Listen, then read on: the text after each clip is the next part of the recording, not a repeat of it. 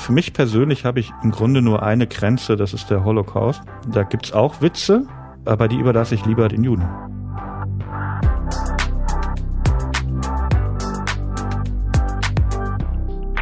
Willkommen zu Smarter Leben. Ich bin Lenne Kafka und diesmal sprechen wir über die Bedeutung von Humor und darüber, wann wir witzig wirken. Zu Gast ist Autor und Gagschreiber Peter Wittkamp. Gibt es irgendeinen Menschen, der nicht gern lacht? Also ich liebe es auf jeden Fall. Und natürlich hoffe ich auch, dass andere Leute über meine Witze lachen. Zumindest ab und zu. Peter gelingt es häufig, andere zum Lachen zu bringen. Er hat Gags für Klaas Häufer Umlauf und Jan Böhmermann geschrieben. Er ist Hauptautor für Heute Show Online und hat mehrere Bücher veröffentlicht. Er war auch einer der Menschen, die dafür gesorgt haben, dass die BVG, also die Berliner Verkehrsbetriebe, wieder sympathisch wirken. Durch schlagfertige Tweets und eine preisgekrönte Werbekampagne. Was kann Humor leisten? Wo liegen seine Grenzen? Und können wir lernen, witzig zu sein? Darüber sprechen wir in dieser Folge. Peter, was bringt dich zum Lachen? Ganz, ganz viel, aber ähm, ich könnte jetzt irgendwie Serien runterzählen oder irgendwie Witze, die ich total gut finde, aber ich finde es eigentlich am schönsten, wenn man, jetzt wird es direkt ein bisschen kitschig zum Anfang, wenn man sieht, dass unser ganzer Alltag voller Humor ist, voller Witz ist, voller, voller Spaß ist, voller Freude ist und dass es eigentlich immer was zu lachen gibt und man das nur sehen muss. Ich kann da mal Karl Valentin äh, ähm, zitieren, der mal gesagt hat, jedes Ding hat drei Seiten, eine positive, eine negative und eine komische. Und das kann ich halt sofort unterschreiben.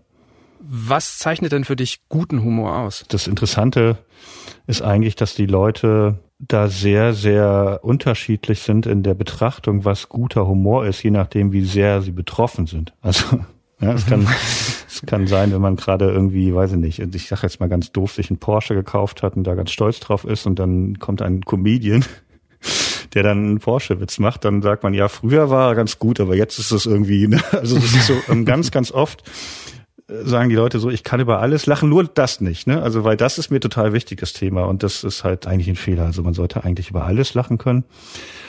Und guter Humor finde ich, also wenn es ein bisschen um die Ecke gedacht ist, wenn man so ein bisschen Vielleicht können wir das direkt mal am Anfang definieren. Eine Pointe ist ja eigentlich eine Überraschung. Das heißt, in jedem Witz eigentlich, nahezu in jedem Witz, da gibt's noch eine andere wichtige Sache, wo das nicht so funktioniert, aber äh, eigentlich der klassische Witz nimmt eine Abbiegung, die man nicht erwartet hat und es ist eine Überraschung. Und ganz oft finde ich, ist das umso interessanter, wenn diese Überraschung nicht direkt präsentiert wird, sondern man so ein bisschen knobeln muss oder kurz nachdenken muss. Das ist vielleicht für mich guter Humor. Also, du bist mit deinen Gags zufrieden, wenn du es schaffst, mich zu überraschen?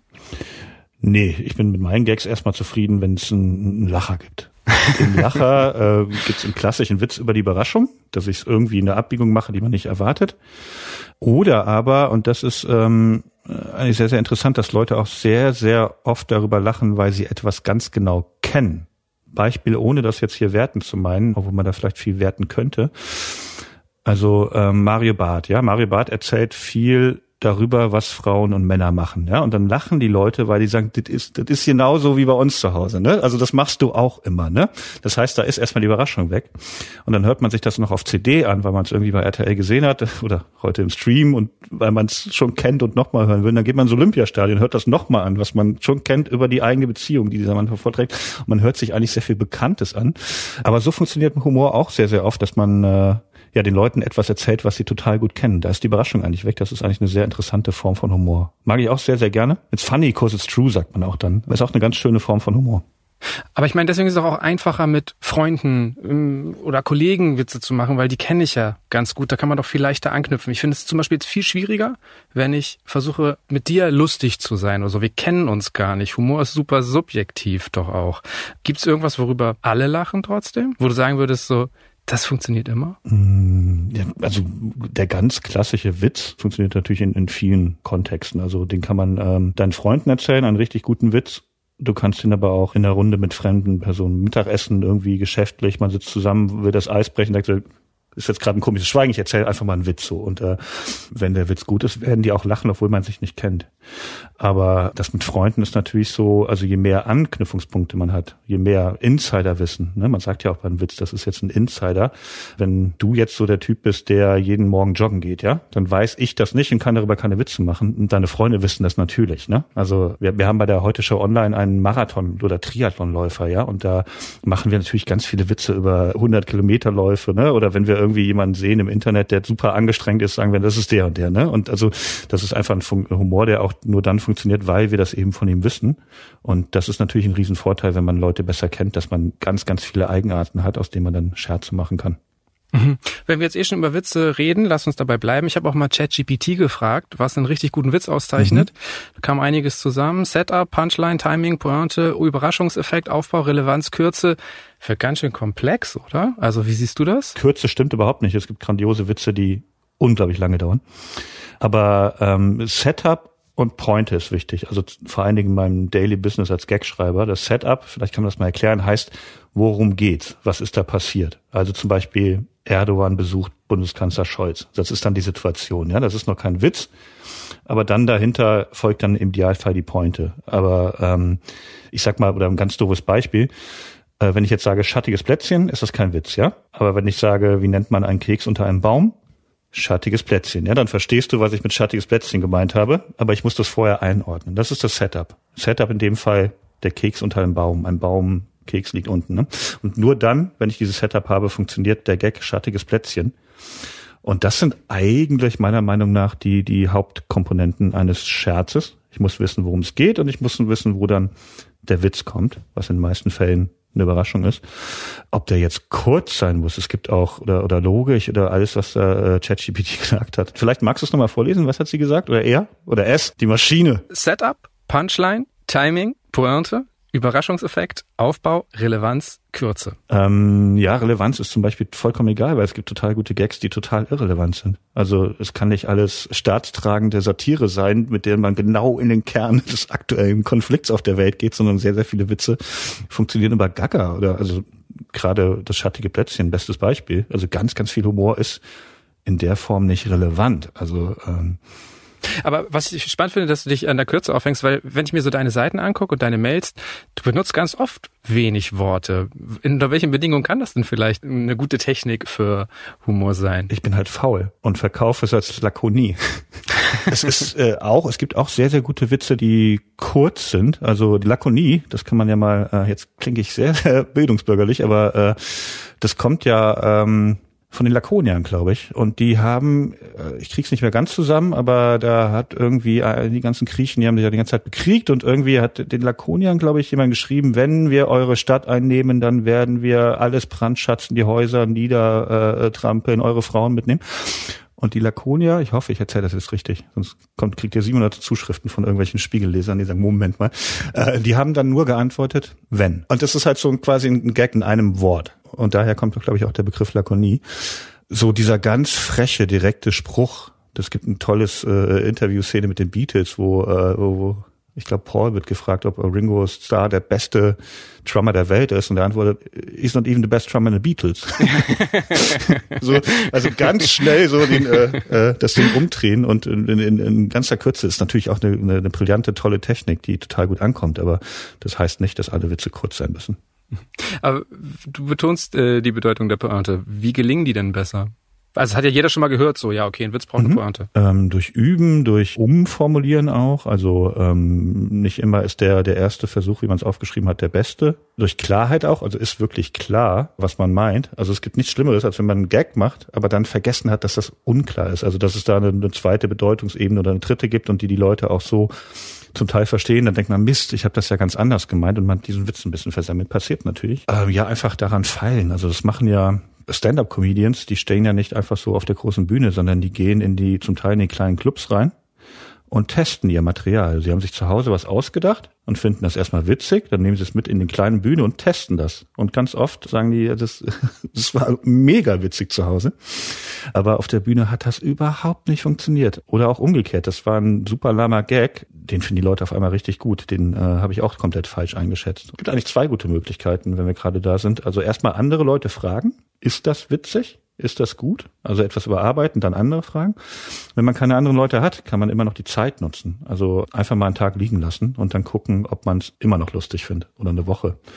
Ich glaube, bei allen Ideen, die man so hat, ist man auch immer so ein bisschen berauscht von der eigenen Idee. Also man ist immer so ein bisschen, auch bei Witzen, immer ein bisschen stolzer darauf, als man eigentlich sein sollte. Auch bei eigenen Ideen, äh, egal was, eigenen Kreationen, eigene Bilder. Und wenn man dann ein bisschen äh, Zeit verstreichen lässt und sich das nochmal anguckt, äh, dann ist man eigentlich eine objektivere Version seiner selbst selbst und kann das viel besser beurteilen. Also ja, so ein bisschen wie, wie ein Wein, ein bisschen liegen lassen. Okay, also wenn wir witziger werden wollen, im Grunde zwei gegensätzliche Dinge. Einfach raushauen oder auch erstmal abwarten und dann raushauen. Das witziger werden, das ist ja das große Thema. Also wie, wie kann ich mein Leben optimieren, quasi eures Podcasts. Und ähm, ich würde da direkt mal eine leicht enttäuschende äh, Message äh, geben. Also es ist wie in allen Bereichen, also Musik, Kunst, Sport. In den meisten Fällen werden die Leute super, super witzig, die schon in, mit zehn Jahren oder mit fünf Jahren äh, super witzig waren oder die irgendwie Talent hatten. Also natürlich kann man alles machen. Man kann mit 50 noch anfangen, eine, eine Violine zu lernen, aber man wird halt nicht mega, mega krass gut, genauso wie man mit 50 oder mit 30 äh, kein äh, sensationeller Fußballer mehr wird.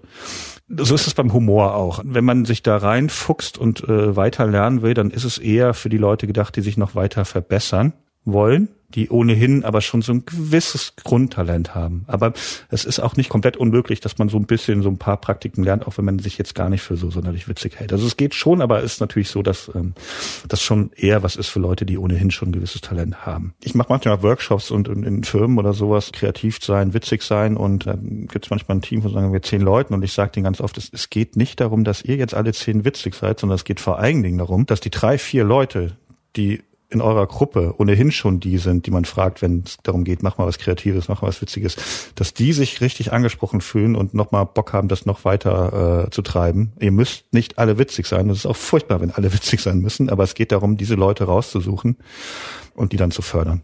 Was sind denn Fähigkeiten, die die Leute haben, die witzig sind? Hm, also die Leute, die ich kenne, sind äh, auf eine Art sehr, sehr oder relativ allgemein gebildet. Also die wissen, gerade was Nachrichten angeht, die kennen, glaube ich, keine Nachricht komplett zu Ende und ganz tief, aber sie wissen schon immer ungefähr, was passiert ist. Sie ähm, haben die Eilmeldung auch so ein bisschen auf ihrem Handy an. Die sind sehr verspielt und mögen es mit Wörtern oder Worten zu spielen, was zu verdrehen, was äh, irgendwie anders zu machen, kreativ zu sein die haben auch alle irgendwie einen Drang, das nach außen zu tragen oder sehr, sehr viele, dass sie dann auch, ah, das kann jetzt nicht in mir sein, das muss irgendwie raus. Und glücklicherweise äh, muss man da heute jetzt nicht mehr weiß nicht, die Tür verlassen, zum Nachbarn gehen und klingen und sagen, hallo, Herr Nachbar, ich habe einen ganz tollen mit, sondern man hat Twitter oder äh, Social Media und kann sich da austoben. Und für mich ist es total schön, auf Instagram so meinen Tag zu begleiten, weil ich sehr viel allein bin und diese ganzen Quatschsachen, die ich so habe oder kleine Ideen einfach zu posten und dann rauszulassen. Dann sind die erstmal aus meinem Kopf und das ist so eine fast schon reinigende Wirkung, dass dieser Quatsch auch mal so weiß nicht, bei Harry Potter gibt's das Denkarium, wo das so Gedanken reingesteckt werden und ich habe das Instagram-Karium, wo, wo ich meine Gedanken einfach reinschmeiße und denke so, ein Glück, die sind jetzt erstmal weg. Ja, so was Verspieltes, ne? eine verspielte Art, die in die, in die Welt zu sehen. Nicht alles immer furchtbar ernst zu nehmen und sich selber auch nicht.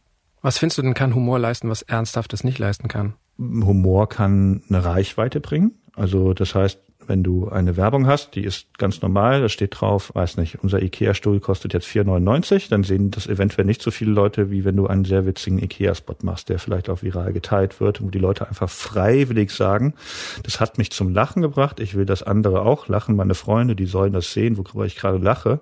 Das heißt, dadurch, dass du Leute zum Lachen gebracht hast, teilen sie umsonst deine Werbebotschaft. Oder eben auch deine Aufklärungsbotschaft oder deine ganz wichtige Message. Ganz am Anfang des Krieges hat die Ukraine gesagt, Humor ist eines der wichtigsten Mittel, was wir in der Kommunikation haben. Die arbeiten auch mit Memes und mit Bildern, wo Putin verarscht wird und einfach um diese, diese Message loszuwerden und auch die Stimmung aufrechtzuerhalten. Also das und man kann ja auch Themen äh, anders verkaufen einfach, also Themen, über die es schwierig ist zu sprechen. Ich habe ein Buch über meine Zwangsstörung geschrieben, das muss man nicht mit Humor machen, aber es hat vielen Leuten geholfen, dass ich es mit Humor gemacht habe. Beziehungsweise hatte das den Vorteil, dass dann Betroffene gesagt haben, endlich mal ein Buch, das man auch verschenken kann, weil das wird gerne gelesen, weil ich es immer humorvoll gemacht habe. Natürlich kann ich auch ein tolles Buch ernsthaft über meine Zwangsstörung schreiben, aber das wäre A nicht meine Art und B, glaube ich, hat einfach, dass darin eine Kraft liegt, dass man es unterhaltsam macht, dass man es lustig macht. Also das ist so eine so eine Fähigkeit von Humor. Also einmal Reichweite schaffen, einmal Dinge anders zu verkaufen und vielleicht dann auch dieses ganz klassische, dass man naja, über die vielen schlimmen Dinge und die vielen doofen Dinge, die einem passieren, also auch mal lachen kann. Also es ist viel, viel leichter, die Welt begreifen, auch Verlust, Tod, also bis zu diesem Thema, dass man auch sagt, auch der Verlust von einem Menschen muss nicht komplett humorlos sein, sondern da gibt's auch, will jetzt nicht zu jemandem gehen, der gerade einen, einen geliebten Menschen verloren hat und ihm einen Witz erzählen, aber es gibt natürlich auch da humorvolle Aspekte, wie man, wie man weitermachen kann und äh, auch bei psychischen Krankheiten oder bei, eigentlich bei jedem schlimmen Thema der Welt kann man mit Humor arbeiten. Für mich persönlich habe ich im Grunde nur eine Grenze, das ist der Holocaust. Da gibt's auch Witze, aber die überlasse ich lieber den Juden. Also das wäre, glaube ich, jetzt vollkommen okay, wenn wir privat sitzen würden. Ich würde dir einen Witz erzählen, wie eher so als Reporterfunktion. Also das, ist zum Beispiel ein Witz über den Holocaust in der jüdischen Community. Aber ich würde mich jetzt nicht hinstellen und Holocaust-Witze erzählen, die natürlich dann in meiner Version alle gegen Nazis wären. Also äh, übrigens auch sehr wichtig bei, bei politischem Humor, dass man einen Bösewicht hat. Aber das ist so meine Grenze. Da sage ich, das muss ich ja nicht unbedingt machen. Es gibt sonst aber für mich eigentlich keine Grenze. Ein Thema, das dich betrifft, hast du eben schon gesagt, ist die Zwangsstörung. Wann findest du einen Witz über eine Zwangsstörung lustig und wann verletzend? Immer. Ich finde immer Witz. Ich bin da sehr, sehr hart im Leben. Ich finde es eigentlich immer witzig. Also es gibt viele Leute, die sich über Witze aufregen, die eine psychische Erkrankung thematisieren, gerade wenn sie es auch haben. Aber ich bin da sehr, sehr locker. Also ich glaube, ich bin nicht locker, wenn man mich verarscht und es mir schlecht geht. Also wenn ich eine akute Krise habe und wirklich gerade in einem Panikmodus bin und es mir ganz, ganz schlecht geht und dann würde man sich über mich lustig machen. Das fände ich wahrscheinlich nicht so gut. Aber wiederum den aufheiternden Witz, das alles jetzt mal ein bisschen lockerer zu nehmen oder vielleicht auf andere Gedanken zu kommen, fände ich schon wieder gut. Also ich, ein Bekannter von mir hat mal getwittert, äh, ich wollte meine Zwangsstörung behandeln lassen, aber der Psychologe hatte eine ungerade Hausnummer. Ähm, das finde ich mega witzig. Also es, äh, ähm, es transportiert natürlich das Bild, dass alle Menschen mit Zwangsstörungen eine, eine diese Zahlending hätten, was überhaupt nicht stimmt. Aber erstmal finde ich das lustig und kann darüber sehr lachen. Glaubst du, Humor ist eine wesentliche Stütze gewesen in deinem Umgang mit der Zwangsstörung? Mm, nee, Humor ist eine wesentliche Stütze in meinem ganzen Leben gewesen und die Zwangsstörung ist dann nur ein Teil davon. Also ich helfe mir ja nicht immer mit Humor. Okay, also letztlich eine Art Überlebensstrategie oder äh, nee, Lebensstrategie, könnte man sagen. Ja, ja, Überleben ich, fände ich jetzt ein bisschen dramatisch, weil ich kämpfe jetzt nicht gerade gegen Hunger oder sowas oder lebe schön in der ersten Welt, aber äh, eine Lebensstrategie auf jeden Fall. Du machst ja Witze nicht nur so zur privaten Belustigung, Gags sind dein Beruf. Inwiefern hat der sich in den letzten Jahren verändert? Also darfst du heute bestimmte Witze nicht mehr machen? Willst du heute bestimmte Witze nicht mehr machen? Manche Sachen will man nicht mehr machen, manche Sachen darf man nicht mehr machen und ärgert sich dann auch, dass es wirklich so auf die Goldwaage gelegt wird. Also es ist nicht einfacher geworden. In welchen Punkten stört dich das? Wenn man gerade kein anderes Wort dafür hat. Ein Beispiel, wir haben neulich beruflich überlegt, der verrückte Typ. Jetzt gibt's aber quasi keinen einzigen Begriff mehr, wo sich irgendjemand nicht aufregen würde, wenn wir den benutzen würden, um einen Zustand geistiger Verwirrung zu beschreiben. Also wir haben wirklich überlegt, aber es gibt nichts. Verrückt, irre. Also alle haben so eine Konnotation, dass da macht sich witzig über Leute mit. Es war super schwierig, da was zu finden, wie man heute politisch korrekt jemanden nennt. Also sich nicht über eine Geisteskrankheit lustig zu machen, aber trotzdem irgendwie das Wort irre äh, reinzubringen. Es war super schwierig und da ärgere ich mich natürlich schon ein bisschen, dass man sich da so krass selbst zensieren muss, obwohl man eigentlich wirklich nichts Böses vorhat. Und ich selber, ich möchte mit dem Begriff, wenn ich das Wort Depp benutze, möchte ich nicht jemanden beleidigen, der vielleicht einen sehr niedrigen IQ hat. Das ist schwierig dann, wenn man, wenn man da sehr, sehr doll auf die Worte achten muss. Ist das etwas, was du beim Witzeschreiben beachtest, dass du denkst so, ah, der Witz, der könnte vielleicht in fünf Jahren, in fünf Tagen mir peinlich sein, der könnte mir vielleicht auf die Füße fallen? Ja, auf jeden Fall. Manchmal mache ich es auch so, manchmal macht man es auch, wenn man zwei Bier getrunken hat und ist dann ein bisschen mutiger und denkt sich, am nächsten Tag war keine gute Idee. Aber beruflich auf jeden Fall. Also wir in der, in der politischen Satire achten wir natürlich sehr darauf, wie wird das wahrgenommen welche Wörter sind in Ordnung. Da gibt's ganz viele Sachen. Da werden einzelne Wörter geändert. Da wird äh, manchmal, sehr, sehr oft wird auch eine, eine, eine gute, richtig gute Line weggeschmissen, weil wir einfach sagen, das können wir so nicht verwenden. Äh, das geht nicht. Da werden wir falsch verstanden oder wir sind zu missverständlich oder das kriegen wir nicht anders gesagt ja, es ist schon strenger geworden. Auf der anderen Seite auch, es ist richtig, dass sich Humor verändert. Es ist richtig, dass man viele der Otto-Sachen aus den 70ern nicht mehr so machen würde. Ich schaue in letzter Zeit ein paar alte Liebes-Romcoms, da sind aus den 90ern, 2000ern Sachen drin, da fasst man sich an den Kopf und denkt so, äh, äh, teilweise erschreckend, das ne? war erlaubt, wie geht das? Das hätte, ja. das wäre ja, heute ja. Shitstorm-Garantie. Also das ist auch richtig, dass sich Humor da verändert und dass man einfach auf eine Art sensibler ist, aber ich finde es manchmal zu sensibel. Was du jetzt beschreibst, ist ja aber schon auch ganz schön verkopft. Und ChatGPT hat jetzt zwar nicht Spontanität und Tempo genannt, aber das sind doch auch zwei Parameter, die bei Humor eine Rolle spielen, oder nicht? Also wie vereinbarst du das in deiner Arbeit? Du musst doch auch in der Lage sein, spontan was rauszuhauen. Wie entscheidest du schnell, was angebracht ist und was nicht? Hm, na, erstmal bin ich sehr, sehr schnell. Also ich mache das ja beruflich und ich kann mich auch sehr schnell selber beurteilen und ich sehe relativ schnell, wenn da irgendwie ein Potenzial ist, dass es da einen Konflikt gibt. Und zum anderen ist das ja auch immer beides. Also nehmen wir nochmal den Stand-up-Comedian, der auf die Bühne geht und der trägt sein Programm vor. Dieses Programm ist, wie gesagt, in, in kleinen Bühnen getestet. Das ist nochmal umgeschrieben worden. Vielleicht hat er auch Mitschreiber, die ihm zuarbeiten. Äh, das ist komplett ausgefeilt. Diese Gags werden die nächsten sechs Monate genauso vorgetragen. Das ist ein Programm. Dann kann es aber auch sein, dass dieser selbe Stand-up-Komiker manchmal eine Runde mit dem Publikum macht und sagt so, hey, wo kommst du her? Und dann erzählen die Leute einem was, das er nicht wusste. Und dann muss er reagieren. Und im Idealfall kann er halt beides ganz gut. Also kann sehr schnell einen raushauen, einen Witz machen. Und er kann aber auch sehr, sehr gut und sehr, sehr lange an Dingen arbeiten. Und, und viele Leute, die ich kenne, ich würde auch sagen, ich, ich bin auch, ich kann auch sehr, sehr schnell sein. Also wenn es irgendwie eine Runde gibt mit Freunden, bin ich, glaube ich, schon der, der am schnellsten den Witz macht oder äh, die meisten Einfälle hat. Und ich glaube, viele Leute, die im Humor arbeiten, denen geht das genauso. Und wenn du immer wieder diese Testbühne erwähnst, ich meine, letztendlich können das ja auch Leute, die es nicht professionell machen, einfach, wenn ihnen ein guter Witz gelungen ist, den recyceln. Klappt das? Den sich merken und bei Gelegenheit wieder raushauen? Mm, auf jeden Fall. Also ähm, ich, mein Gag ist ein bisschen lahm, den ich immer mache, aber es ist so, ich gehe ganz gerne in die Kita und sag halt zu wechselnden Erziehern, geben Sie einfach irgendeins. Und ähm, ich finde es mega lustig. Und diesen Witz habe ich doch schon mit allen Erziehern gemacht. Aber ähm, solange sich das Publikum ändert oder vielleicht auch die Zeit und Leute alles vergessen, kann man auch äh, Witze immer wieder machen und recyceln. Es gibt doch auch diesen häufig zitierten Spruch von, ich glaube, Rudi Carell, wer ein Ass aus dem Ärmel ziehen will, muss eins dabei haben. Ja, klar. Also ein bisschen Vorbereitung kann durchaus helfen, lustiger, humorvoller wahrgenommen zu werden oder ja zumindest erstmal das Eis zu brechen und für eine Situation zu sorgen, in der man dann auch lustiger, witziger miteinander umgehen kann. Auf jeden Fall. Und dann gibt's ja noch die Mechaniken, die eigentlich immer auf eine Art gleich bleiben. Also ein schönes Beispiel vielleicht, äh, es gibt, ich glaube im Jiddischen den Witz, dass der äh, Sohn zum Vater kommt und sagt, kannst du mir zehn Dollar leihen? Und der Vater sagt, neun Dollar? Ich kann dir keine acht Dollar leihen. Wofür brauchst du denn sieben Dollar? Auf keinen Fall bekommst du fünf Dollar von mir diesen Witz gibt's dann zum Beispiel heute mit Bitcoin. Also äh, da geht's um den äh, sehr stark schwankenden Kurs. Ne? Also äh, ich habe mir gestern Bitcoin gekauft, diese 17.000 Dollar. Äh, ich weiß noch gar nicht, was ich mit den 15.000 Dollar mache, aber auf jeden Fall werde ich mit den 20.000 ein Auto. Und ähm, das ist dieselbe Mechanik, quasi derselbe Witz, den man halt anpassen kann. Und gerade im Humor gibt es so viele Mechaniken, wie ein Witz funktioniert. Das ist zum Teil seit Jahrhunderten gleich und äh, die Inhalte ändern sich halt. Du nutzt gern Social Media und ich bin auf einen Artikel gestoßen. Elf geniale Tweets von Peter Wittkamp, die dein Leben bereichern.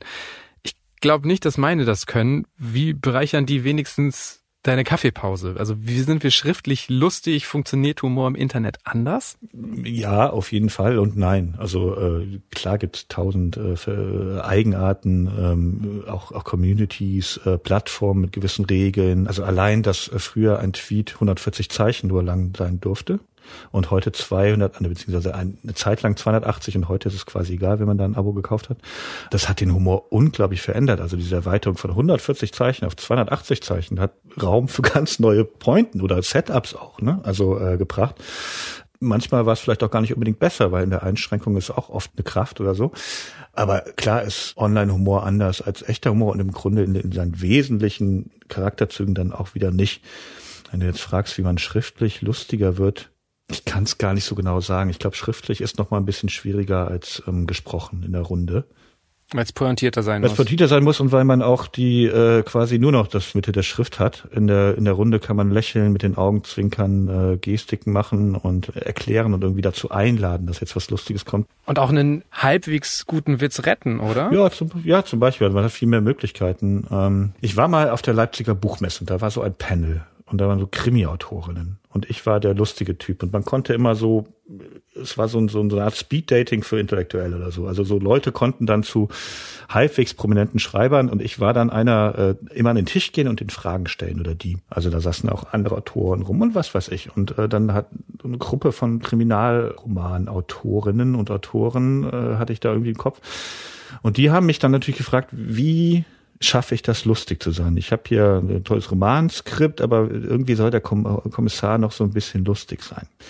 Und ähm, den habe ich geraten, das einfachste Mittel, wenn man gerade in, in so einer Situation Humor erzeugen will, ist sich nicht unbedingt was ausdenken, sondern in seinem privaten Umfeld hören, was lustig ist. Weil man hat am Tag also ich zumindest 20, 30, 40, 50 Gelegenheiten, wo jemand was sagt und man muss schmunzeln oder lachen.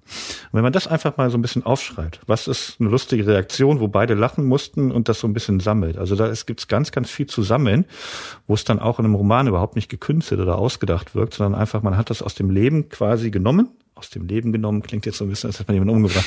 äh, und nimmt das. das ist Alltagsbeobachtung. Genau, Alltagsbeobachtung, kleine, äh, ja. Das ist ein super, super einfaches äh, Mittel, um Humor zu entdecken und auch, wenn man will, zu benutzen. Also nicht total bemüht, selber was ausdenken. Finde ich auch ganz schlimm in Filmen, wenn, wenn der Humor vor allen Dingen darüber funktioniert, dass die Person in eine super skurrile Situation gerät. Ich mag das anders lieber. Und wenn so viel auch einfach mit Ausprobieren zusammenhängt. Ich meine, die größte Angst ist doch einfach immer, dass mein Gag nicht zündet. Also, dass ich irgendwie versuche, lustig zu sein und dann kommt peinliche Stille. Wie rettest du dich aus solchen Situationen? Hab ich selten, weil das passiert mir, wenn im privaten Rahmen und dann ist es nicht so schlimm, weil es im Gespräch schon mal passiert, dass ich ein Gag nicht kapiert. Das ist, glaube ich, dann eher schwierig auf der Bühne, aber da ist es ja, wie gesagt, getestet. Online haben wir es einfach, dass es dann nicht funktioniert. Wir schreiben ein paar Tweets oder haben unsere Autoren ein paar Tweets schreiben lassen und dann funktionieren die nicht. Ja, machen wir den nächsten Gag.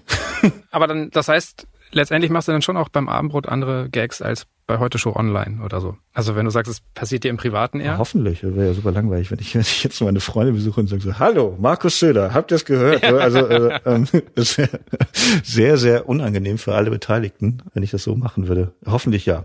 Ich denke schon. Also wenn ich mir drüber nachdenke, mache ich schon sehr, sehr viel unterschiedlichen Humor. Also ich mache mit meiner Friseurin, wo wir gerade dabei sind, andere Witze als mit meiner Mutter, andere Witze als mit meinem Sohn. Ich mache beruflich andere Witze als mit meinen Freunden.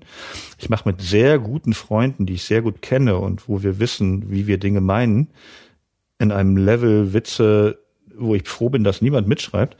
Ich mache mit meiner Freundin andere Witze als mit einer anderen Freundin. Ähm, also ich glaube, es gibt schon 30, 40, 50, 60 verschiedene Zielgruppen für den Humor, der sich dann auch immer ein bisschen anpasst. Ja, also es unterscheidet sich eigentlich sehr, sehr stark.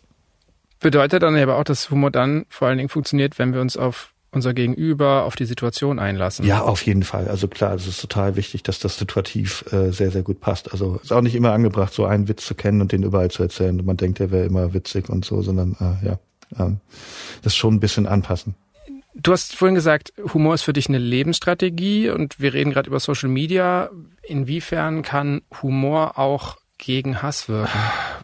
Schon finde ich sehr stark. Man nimmt den Leuten erstmal den Wind aus den Segeln. Ein Beispiel von der BVG. In der Anfang gerade der BVG-Kampagne haben viele Leute äh, ihren Unmut über die BVG getwittert. Heute natürlich auch noch. Ist ja nicht alles pünktlich in Berlin. Und dann schreiben natürlich auch Leute sowas wie Fick die BVG ins Internet. Und dann haben wir uns diese Tweets angeguckt und haben dann geantwortet und haben gesagt, okay, aber nicht vor dem dritten Date.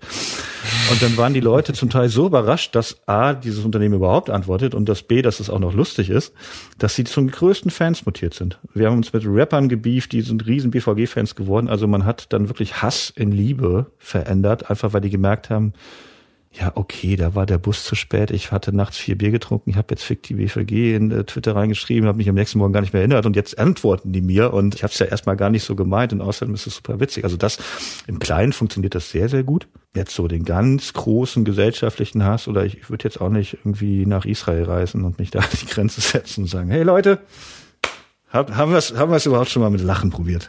Das ist so diese kleinen Streitigkeiten hier, nicht der eine und der andere.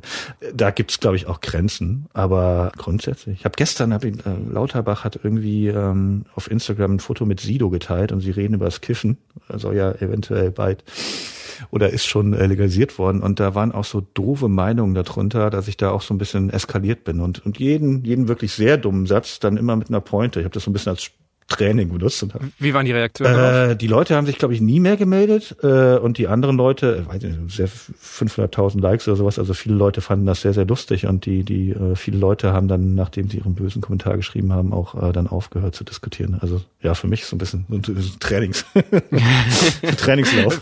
für dich war es ein Bootcamp. Ja, genau, das mache ich auch gerne. So einfach mal durch Social Media scrollen und so ab und zu mal da einen Spruch da lassen. Hält die Finger flott.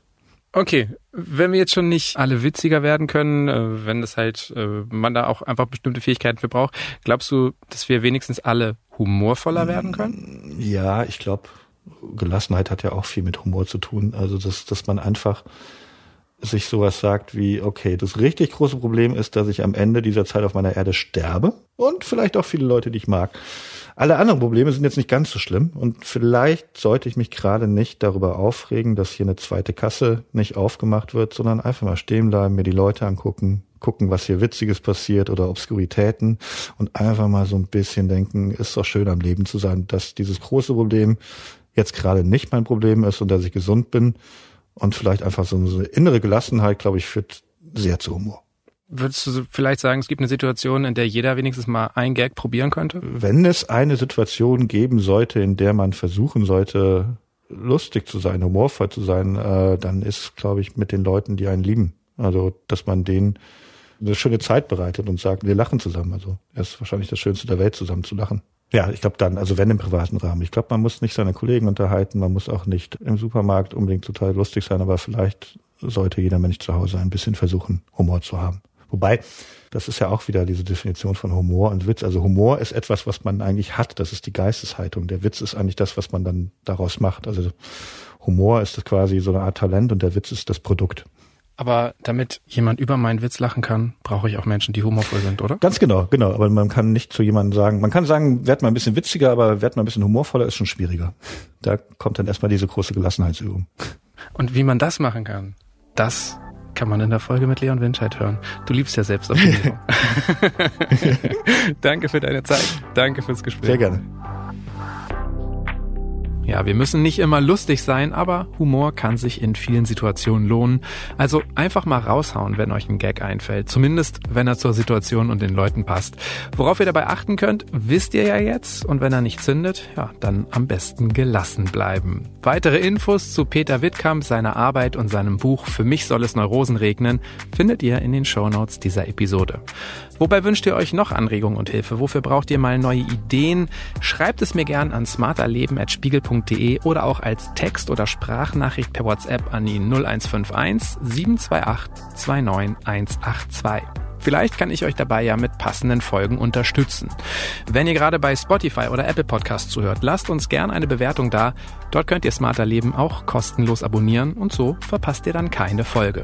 Dank geht an Marc Glücks, Anja Schäublin und Olaf Häuser, die mich diesmal unterstützt haben. Und unsere Musik kommt von Above Zero. So, das war's dann jetzt auch für heute. Tschüss, bis zum nächsten Mal.